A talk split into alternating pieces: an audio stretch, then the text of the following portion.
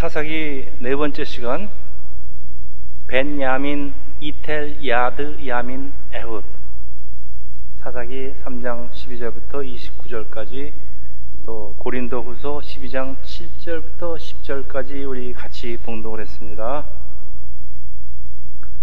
자, 2012년 시작되는 아침 오늘은 신체에 장애가 있지만은 하나님께 쓰임을 받은 분들 많이 계시죠?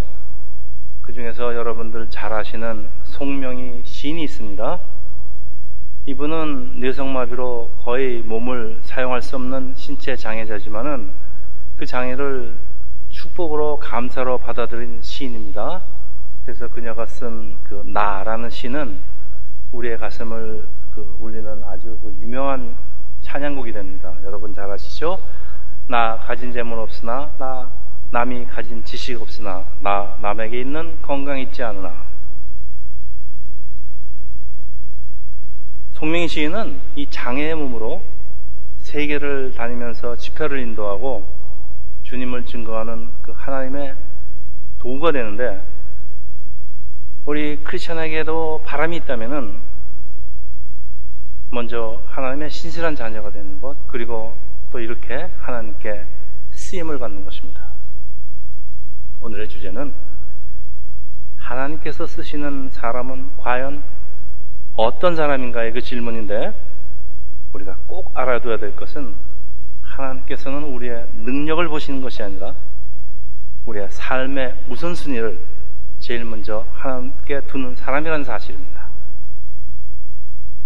오늘 2012년 새해를 시작하면서 우리의 삶의 우선순위를 무엇보다도 먼저 하나님께 두어야 되겠다고 다짐을 하는 것은 오늘 사사기에서 보여주는 그 이스라엘 백성들은 우선순위를 하나님께 두지 못하니까 하나님의 백성인데도 불구하고 쓰임을 받지 못하고 또 오히려 타락해서 가나안 우상을 숭배하게 됩니다.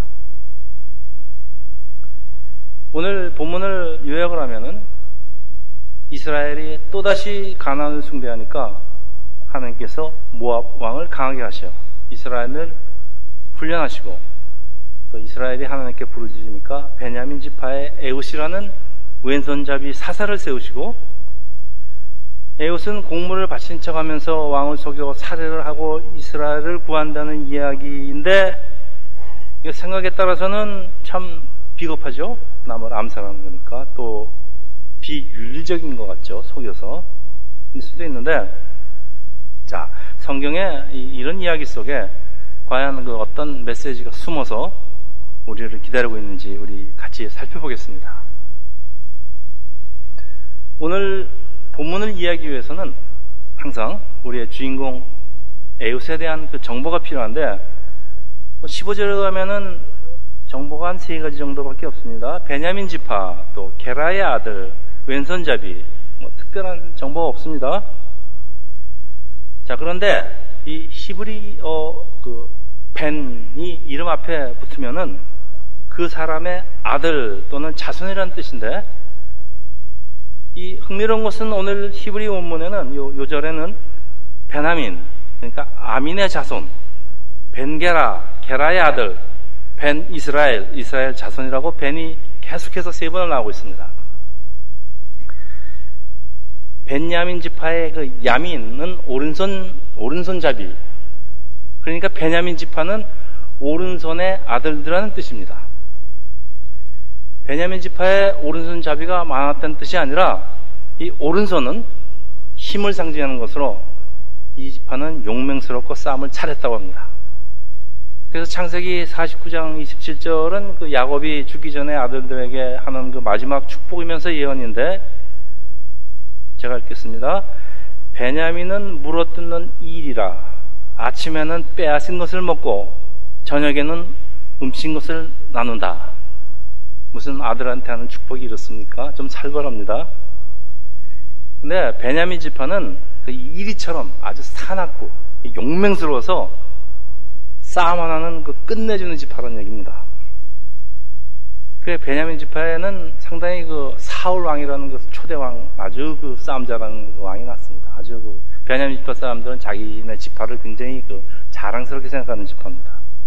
그 오늘 본문에는 에웃을 묘사하는데 베냐민 지파 게라의 아들 히브리 원어로 원문으로 번역하면요. 벤야민 벤게라. 뭐 여기까지는 별 특별한 것이 없지만은 왼손잡이. 그것도 오른손잡이 지파 중에 왼손잡이라고 강조를 합니다 성경이 이 성경에 아무런 의미 없이 써 있는 말은 없고 오늘 본문을 바로 이해하려면 왼손잡이 에웃이 과연 무엇을 의미하는지를 알아야 됩니다. 자, 전통적으로 적지 않은 성경 주석가들이 에웃은 특별히 자기의 왼손을 훈련시켜서 양손을 자유자재로 쓸 수 있는 그 뛰어난 아주 엘리트 용사 중의 용사였다. 그리고 에웃이 칼을 오른쪽 허벅지에 감춘 이유는 왕의 호위병들이 몸 검색을 할 적에 대부분의 사람들이 오른손잡이니까 왼쪽만 자세히 검사를 하기 때문에 그래서 에웃은 왼손으로도 오른손에 숨겨둔 칼을 뽑아 사용하는데 문제가 없었다. 그래서 하나님은 이렇게 준비된 능력을 가진 에웃을 암살자로 보냈다. 그래서 우리도 항상 준비를 하고 쓰임을 받는 사람이 되자라고 해석을 합니다만은 맞는 말씀이긴 해도 글쎄요. 자, 뭐 모압 사람들이 헐리우드 그 2차 대전 그 전쟁 영화에 나오는 그 바보 같은 그, 그 독일 명정도 아니고 식민지의 남자가 자기 나라 왕을 만났는데 그것도 왕과 독대를 하겠다는데 뭐 오른손 왼손잡이에 관계없이 그 40%나 되는 그큰 그 칼을 몸에 숨길 수 있었다 이런 이런 억지 해석에 여러분 동의하시겠습니까? 말이 됩니까? 자 기원전 3세기 히브리 성경이 최초로 그 당시에 그 국제 공용어인 그 시라버로 번역된 것이 70인경이라고 하는데 이곳에 왼손잡이가 된 이유는 밝히지 않고 단순히 왼손잡이라고 번역을 하는데 그래서 영어 성경에는 대부분의 번역들이 이것을 따른 것입니다. 초대교회에서는 옛날에 그 초대교회에서는 70인경을 사용했습니다. 그러니까 그냥 뭐 70인경에서 번역한 대로 따른 것입니다. 근데 이로 인해서 온갖 잘못된 해석이 나오게 됩니다. 자, 그러나 이런, 만약 이런 해석이 맞는다면은 하나님께서 쓰시는 사람은 오른손 왼손을 자유자재로 사용할 수 있는 그 뛰어난 능력의 소유자라는 말씀인데 여러분 이거 김새서 어디 일하겠습니까? 그렇죠? 잘난 사람만 하나님께서 쓰신다는데 저 같은 사람은 어디 가란 말입니까? 이건 전 성경에 깔려있는 메시지하고 정반대입니다. 어디 성경에 이런 말씀이 있습니까? 그래서 이럴 때는 원문 살펴보는 게 굉장히 중요합니다. 자, 자세히 들으세요. 왼손잡이. 대부분의 영어 버전은 left-handed man으로 번역이 되어 있지만은 히브리 원역을 보면은 이텔야드 야민 이텔은 영어로 영어로 restrict 그러니까 제한을 받는다는 뜻이고 야드는 손입니다. 야민은 오른쪽 아까 했죠 베냐민은 오른쪽 지파 베냐민의 그 야민이 오른쪽 지파의 야민이라는 얘기입니다. 그러니까 원어대로 풀어서 번역을 하면은 오른손에 장애가 있어서 왼손을 쓸 수밖에 없는 오른손 장애자란 뜻입니다. 자, 오늘 설교 제목입니다. 여러분 궁금하셨죠? 벤야민, 아텔야드, 야민, 에훗. 제가 번역하겠습니다. 오른손 지파의 오른손 장애자 에훗. 자, 왼손으로 말은 언급도 없습니다. 그렇죠? 이거 무슨 뜻입니까? 오른손 지파에서 오른손 못 쓰는 사람 완전히 별 볼일 없는 사람이란 말입니다. 이걸 강조하는 말입니다. 그러니까 왼손을 잘 쓰는 유능한 용사라는 건 완전 반대 의미입니다. 그렇게 해석해야 됩니다. 우리 여러분 기억하시죠? 우리가 기생 라합을 살펴볼 적에도 그 밑바닥 인생의 그 몸을 파는 여인이었던 그 라합의 현주소를 정확히 알아봐야 되는데 전통적으로 라합을 예수님의 조상 되시는 할머니를 몸 파는 여인이라 그럴 수 없으니까 뭐 여관집 주인이라는 등 온갖 그, 그 해석을 그렇게 제멋대로들 해갖고선 완전히 그 성경 해석이 달라지지 않았습니까? 오늘, 오늘도, 오늘도 마찬가지입니다. 에옷도 마찬가지입니다.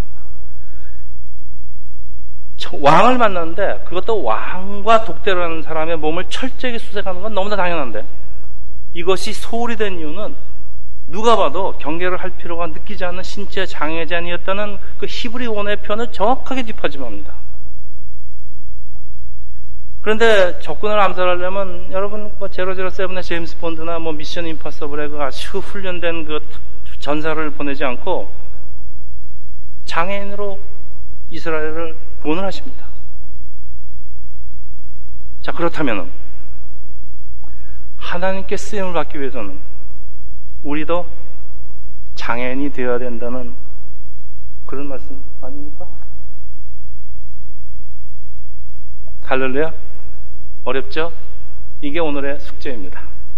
자, 이제 본문 이제 우리 보겠습니다. 과연 그런지. 12절. 지금 이스라엘을 괴롭히는 민족은 모압, 암몬, 아멜라. 이건 가나안 족속이 아닙니다.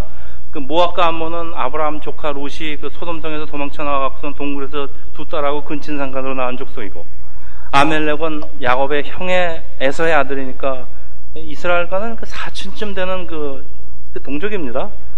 그 본문에 여호와께서 모압을 강성케 하사 이스라엘을 훈련시키기 위해서 이방 민족을 강성하게 한다는 거 우리 지난 시간 살펴봤습니다.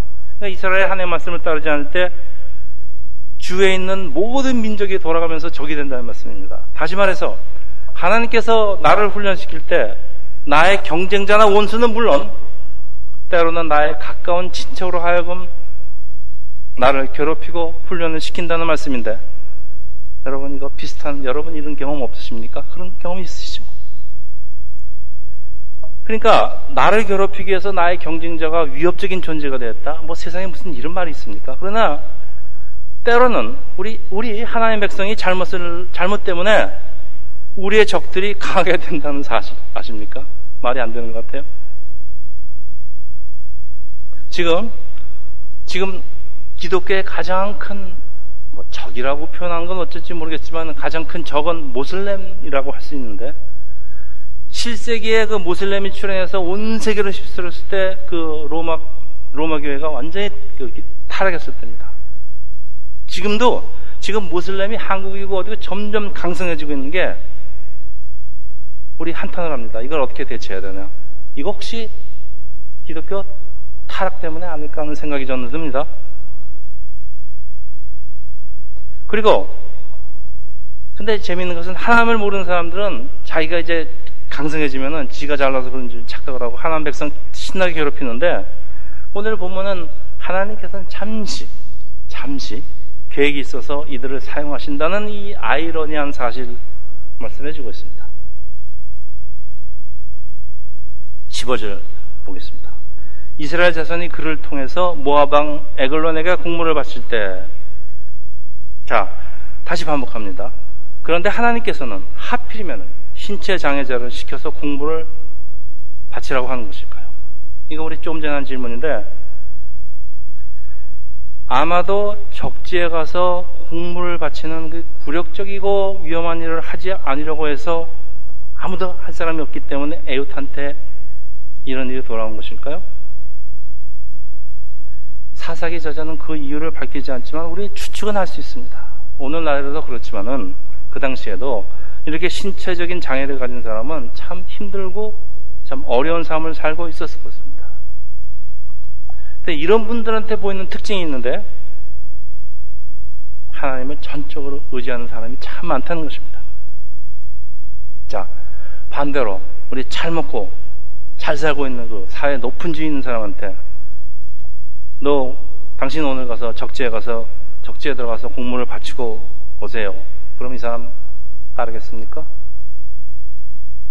그리고 공물을 바친 다음에 왕까지 암살하고 오세요. 이 사람들 갈 리가 없습니다. 근데 하나님을, 하나님의 부르심을 받은 에웃은 자기 나름대로의 계획을 세우고 준비를 합니다. 그 준비를 하는 게 16절입니다. 제가 읽겠습니다. 에웃이 길이가 한 큐빅, 이게 한 큐빅이니까 여기서부터 여기까지입니다. 45cm. 좌우에 날선컴, 양, 양의 날선컴을 가져서 그 오른쪽 허벅지에 차고 공물을 모아방 에글론에게 바쳤는데 에글론은 매우 비둔한 자였더라.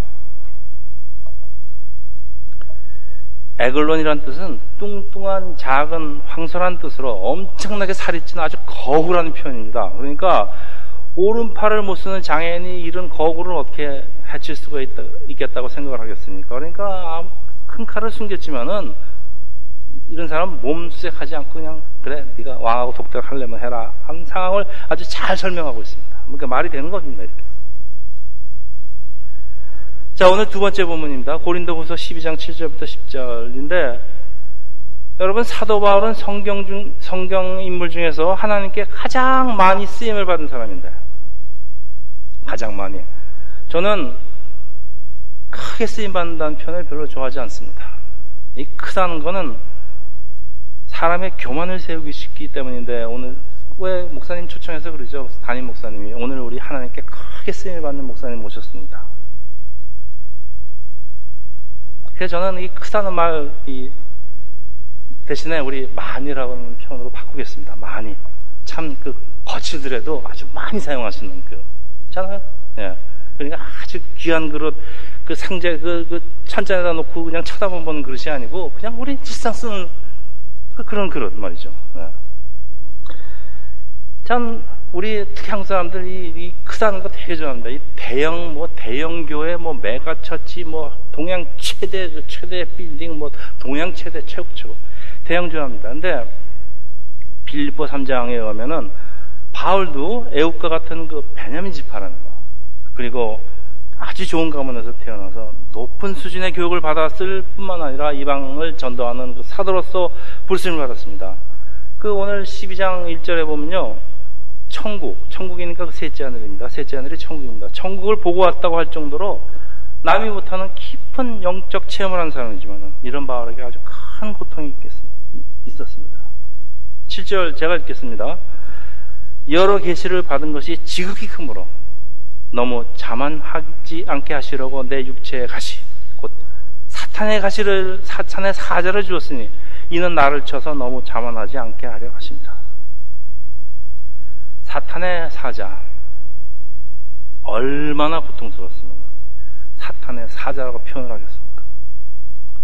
성사학자들은 이 질병이 간질 혹은 안질 혹은 전도를 하며 돌아다니다가 얻은 풍토병이나 말라리아일 것이라고 추측을 합니다. 아마 그럴 것 같습니다.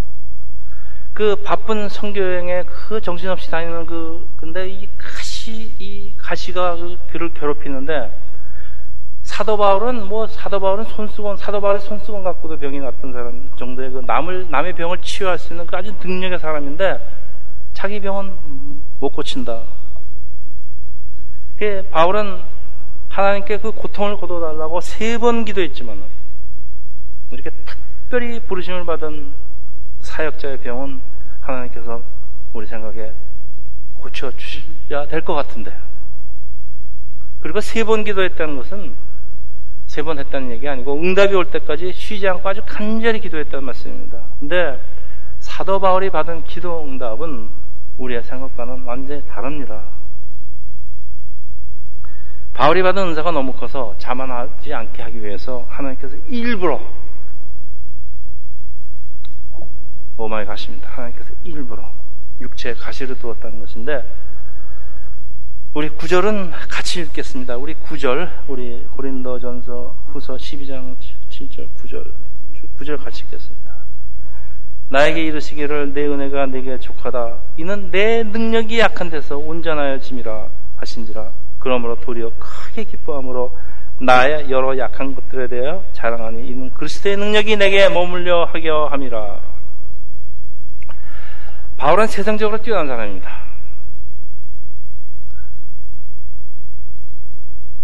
이런 뛰어난 사람을 하나님께서 쓰실 때는 자만하지 못하게 몸에다 가시를 팍 박아서 쓰신다는 말씀입니다.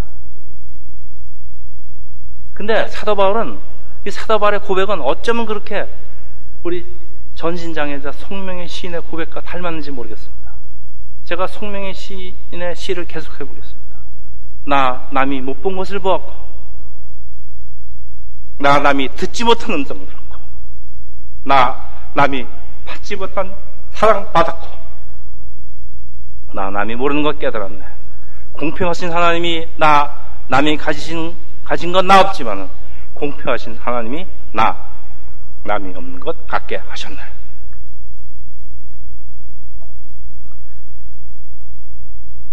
나의 고통을 어떤 때는 하나님 모르신 척 하시는 것 같아요.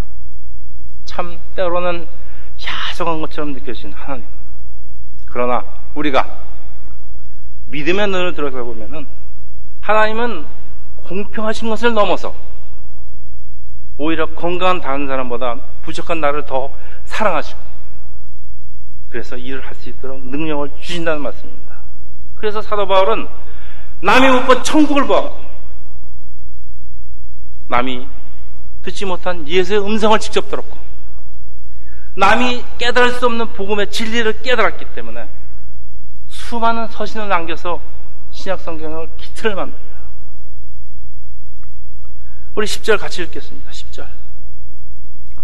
그러므로 내가 그리스도를 위하여 약한 것들과 능, 궁핍과 박해와 곤고를 기뻐하니 이는 내가 약한 그때 강함이라. 사도 바울은 사람의 연약함을 통해서 하나님의 뜻을 이루어진다는 것을 담대히 선포하는데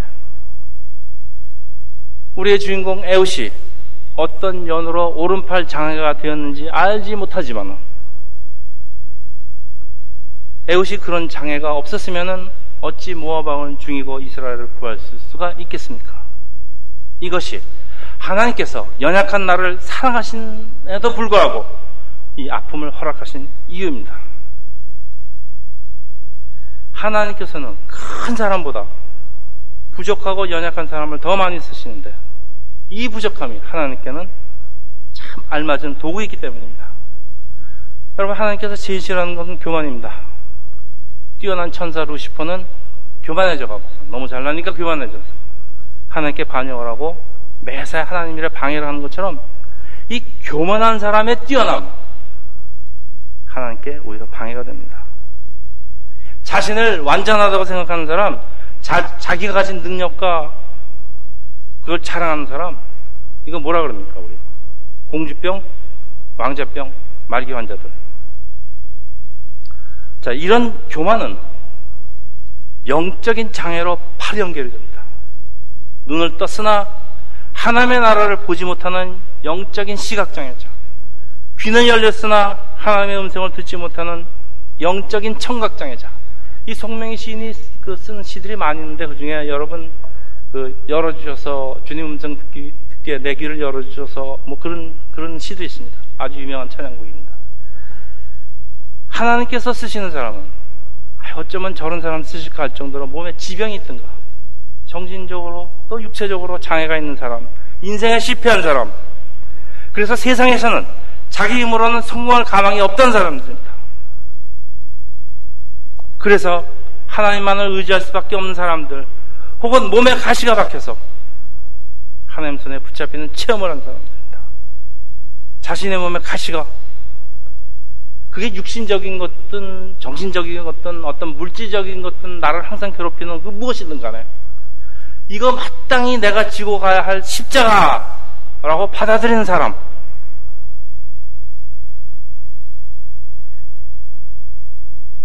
그리고 하나님께서는 성경에 이런 미련한 자를 통해서 세상 사람들을 부끄러워 하신, 부끄럽게 하신다고 하나님 그 성경에 말씀하고 있습니다. 자, 이런 사람들.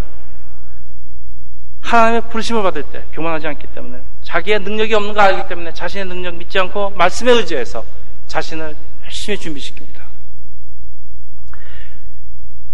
여러분 에웃이 허벅지에서 칼을 뽑아서 왕을 찌르는 연습을 아마 수도 없이 했을 것입니다. 무엇보다도 적지에서 왕을 살해하라는 이 결사대로 부르심을 부르신다는 건 이거 죽음을 각오하지 않으면 순종할 수 없는 명령입니다. 근데 하나님께서 원하시는 사람은 상식 이하의 일을 시키더라도 토를 달지 않고 순종하는 사람. 여리고성을 일곱 바퀴 돌라면 돌고 소리 질러면 지르고 적군 앞에서 적군이 보는 앞에서 할례를 하는 한 사람들입니다. 이제 말씀을 마치는데 사람들은 누구나 처음에는 아주 좋은 믿음과 각오를 가지고 사역을 시작하지만은 이제 말씀 좋다고 유명해지고 그러면 타락을 하는데 인간이 가진 고질병이라는 생각이 듭니다. 며칠 전에 그 잘 알려진 어떤 목사님의 설교를 들었는데 아 저분 말씀이 왜 이렇게 저 세상적으로 변하는가라는 그런 생각이 듭니다. 그래서 아, 이게 대형교회 목사님 중에서 끝까지 본받을 만한 그 분이 드물다는 생각이 팍. 여러분, 세상에서 수단 방법을 가리지 말고 악착같이 성공하는 것이 성공하는 삶이 아닙니다. 정도를 밟으면서 술대로 사는 것이 그리고 하나님 뜻이 있으면은 높아지는 것, 부자가 되는 것. 그게 하나님의 뜻이고 우리 세상에서 승리하는 것입니다. 남 짓밟고 온갖 그 본모술수를 쓰면서 사회에서 유명한 사람 되고 돈 버는 거 하나님 절대 원하지 않으십니다. 얼마 전에 그 65세의 나이로 한참 나이로 하나님께로 돌아가신 어느 목사님 제가 이름은 밝히지 않겠지만은 여러분 잘 아시는 아주 대형교회 목사지만은 이번은 예외 같은 생각이 들어요. 예외 같아요. 근데 이 목사님에게는 사도 바울처럼 언제 죽을지 모르는 간경화라는 그 무서운 가시가 몸에 꽉 박혀 있기 때문에 이번 말씀 들어보면 오직 하나님께 의지하고 아주 끝까지 겸손하게 목회를 하다가 하나님 부르심 받고 하나님께로 갑니다. 참 그분이 가진 병은 참 끔찍하지만은 참 그 모습은 참 부럽습니다. 제가 말씀을 준비하는 중에 야복강 나루에서 하나님과 싸우다가 환덕뼈가 부러지고 다리를 저는 장애가 된 그 야곱이 생각이 나는데 이 사건으로 야곱의 삶은 완전 바뀌게 됐는데 하나님이라는 지팡이가 없으면 설 수도 없고 걸어갈 수도 없는 아주 신체 장애자가 됩니다. 그러나 비록 신체 장애자가 되었지만은 그 가는 길은 하나님과 함께 하다가 천국으로 가는 축복의 길입니다. 그래서 예수께서도 말씀하십니다. 유명한 말씀입니다. 마태복음 18장 8절 제가 읽겠습니다. 만일 내 손이나 내 발이 너를 범죄하게 하거든 찍어내 버려라. 장애인이나 다리 젖는 자로 영생에 들어가는 것이 두 손과 두 발을 가지고 영원한 불에 던져지는 것보다 나으리라. 자, 이제 오늘 아까 한 질문의 답입니다. 하나님께 쓰임을 받기 위해서는 우리도 장애인이 되어야 합니까? 그렇습니다. 세상에 대해서 장애인이 되지 않으면 하나님께 쓰임을 받을 수 없습니다. 그리고 잘난 사람 죄송합니다. 저같이 잘난 사람을 하나님께서 쓰신다면 제가 교만해지지 못하게 하느라고 하나님께서는 제 몸에다 가시를 팍 박아서 쓰신다는 말씀입니다. 하나님의 백성은 하나님과 세상을 동시에 섬길 수 없기 때문입니다. 조금 아까 한 말 농담입니다. 저는 아까 우리 백목사가 제 아침에 그랬습니다. 당신 같은 미련한 자니까 당신이 미련한 자니까 하나님께서 당신을 쓰시는 겁니다. 네, 아멘입니다. 이것이 오늘의 두 주인공 애굽 그리고 사도 바울의 모습이고 우리 크리스찬이 살아가야 되는 모습이지만은 그래도 세상에서의 불편함이 하나님 앞에서 불편함보다 비교도 안 되게 좋은 것입니다. 그래서 내가 예수만 의지할 때 예수께서는 우리 오늘 설교 제목 나의 능력의 오른팔이 되어 주시고 이거 잊지 마시기 바랍니다. 내 몸에 박힌 것이 아 아프고 불편하죠. 그러나 이 가시를 이 십자가를 기뻐하는 이유는 사도 바울은 이렇게 표시합니다. 내가 약한 그때 강함이다. 담대 고백을 합니다. 여러분 사실 크리스찬 중에서 사도 바울만큼 하나님께 그리고 하나님께 그리고 사람에게 무려 2000년 동안이나 영광을 받은 사람은 없습니다. 성경에 세상에 그런 사람 없습니다. 사도 바울 대단한 인물입니다. 자, 그러면 이제 오늘의 우리의 주인공 에웃의 삶은 이 사건 이후에 어떻게 바뀌었겠습니까? 사사기 4장 27절인데 제가 읽겠습니다. 그가 이르러 에브람 산지에서 나팔을 불 때, 그가 나팔을 불 때 이스라엘 자손이 산지에서 그를 따라 내려오니 에웃이 앞서가며 그들에게 이르되 나를 따르라. 에웃이 나를 따르라. 이거 에고세 외침입니다. 나를 본받으라. 이거 사도바의 외침입니다.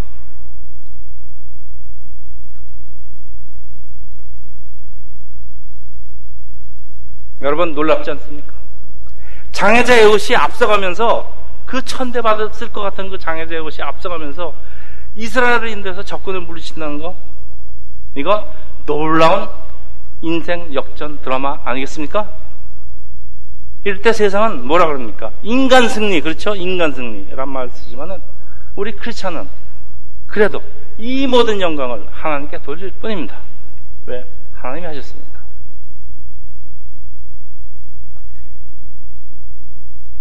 하나님이 불경, 불공평하신 분입니까? 하나님이 우리에게 장애를 강요하신 분입니까? 우리 크리스찬에게는 하나님은 공평하신 분 정도가 아니고 세상 사람이 결코 받을 수 없는 아주 놀라운 사랑과 우리에게 영광을 주시는 분입니다.